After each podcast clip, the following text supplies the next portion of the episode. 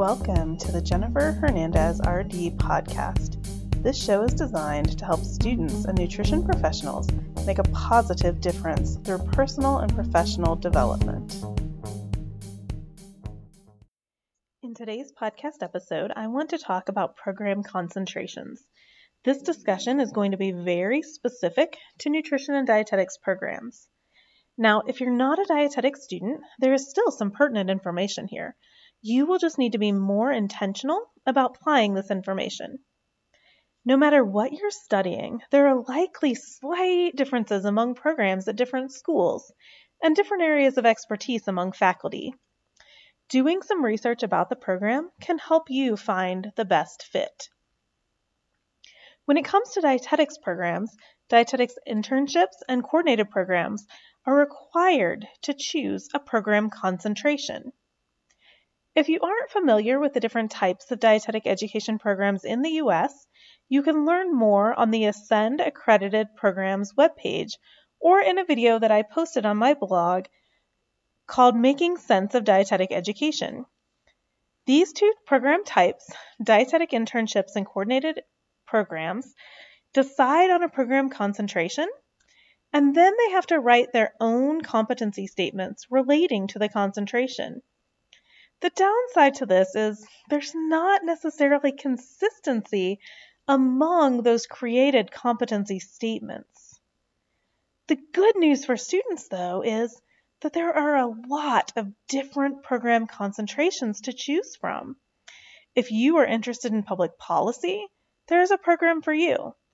If you want to be an entrepreneur, practice in rural community, mental health, sports nutrition, school nutrition, or technology, there are programs for you. And of course, if you want to be a clinical dietitian, there are several programs for you. When you go to the ACEND Accredited Programs webpage, each program will list their concentration. Unfortunately, since there's not consistency in program concentrations, each program may have a slightly different name for a similar program concentration.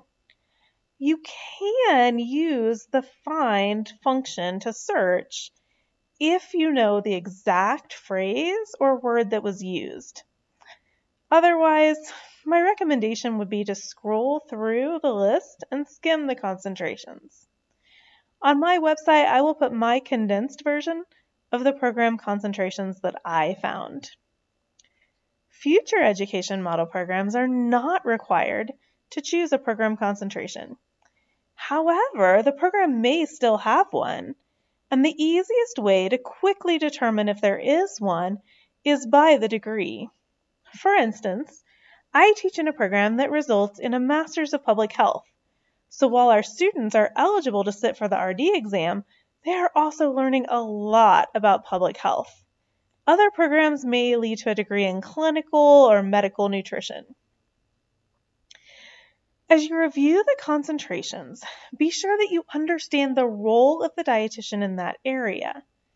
When you apply to programs, program directors and selection committees are going to expect you to not only know what their concentration is, but also what it means. For instance, I have read many applications that stated that the person wanted to be a sports dietitian or dialysis dietitian. My job prior to my current one was also in public health. Neither of those goals relate directly to public health, even someone who wants to be an outpatient dietitian is not actually working in a public health realm.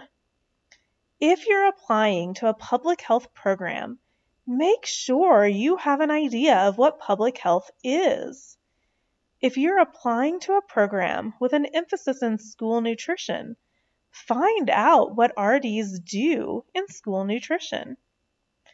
If you're unsure what the role of the RD is in various sectors of nutrition, there is a great website called What RDs Do, where various nutrition professionals are interviewed. I encourage you to check it out and learn about other ways that RDs can work. Now, maybe you think this decision about program concentrations is stressful.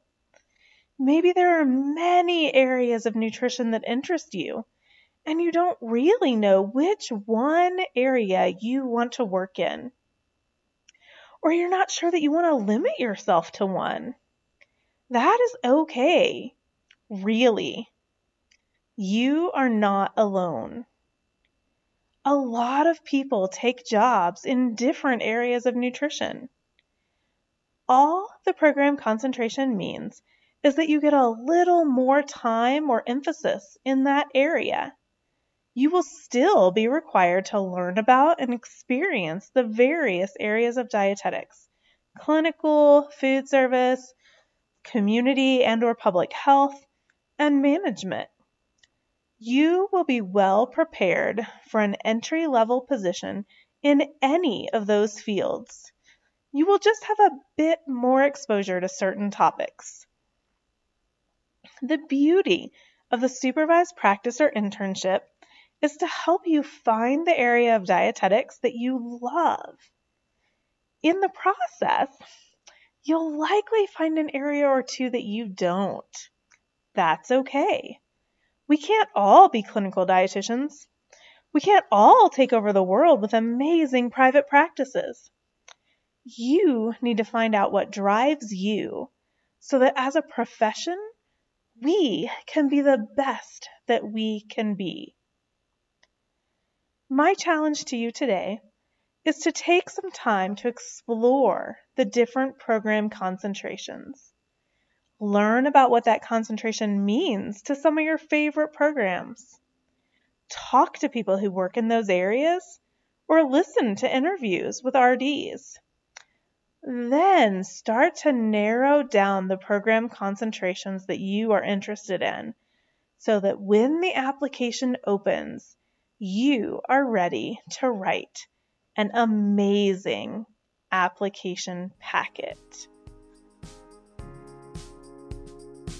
Thank you for listening to the Jennifer Hernandez RD podcast.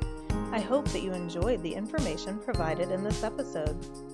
Do you know someone who is making a difference in the field of dietetics and you would like their message to be shared?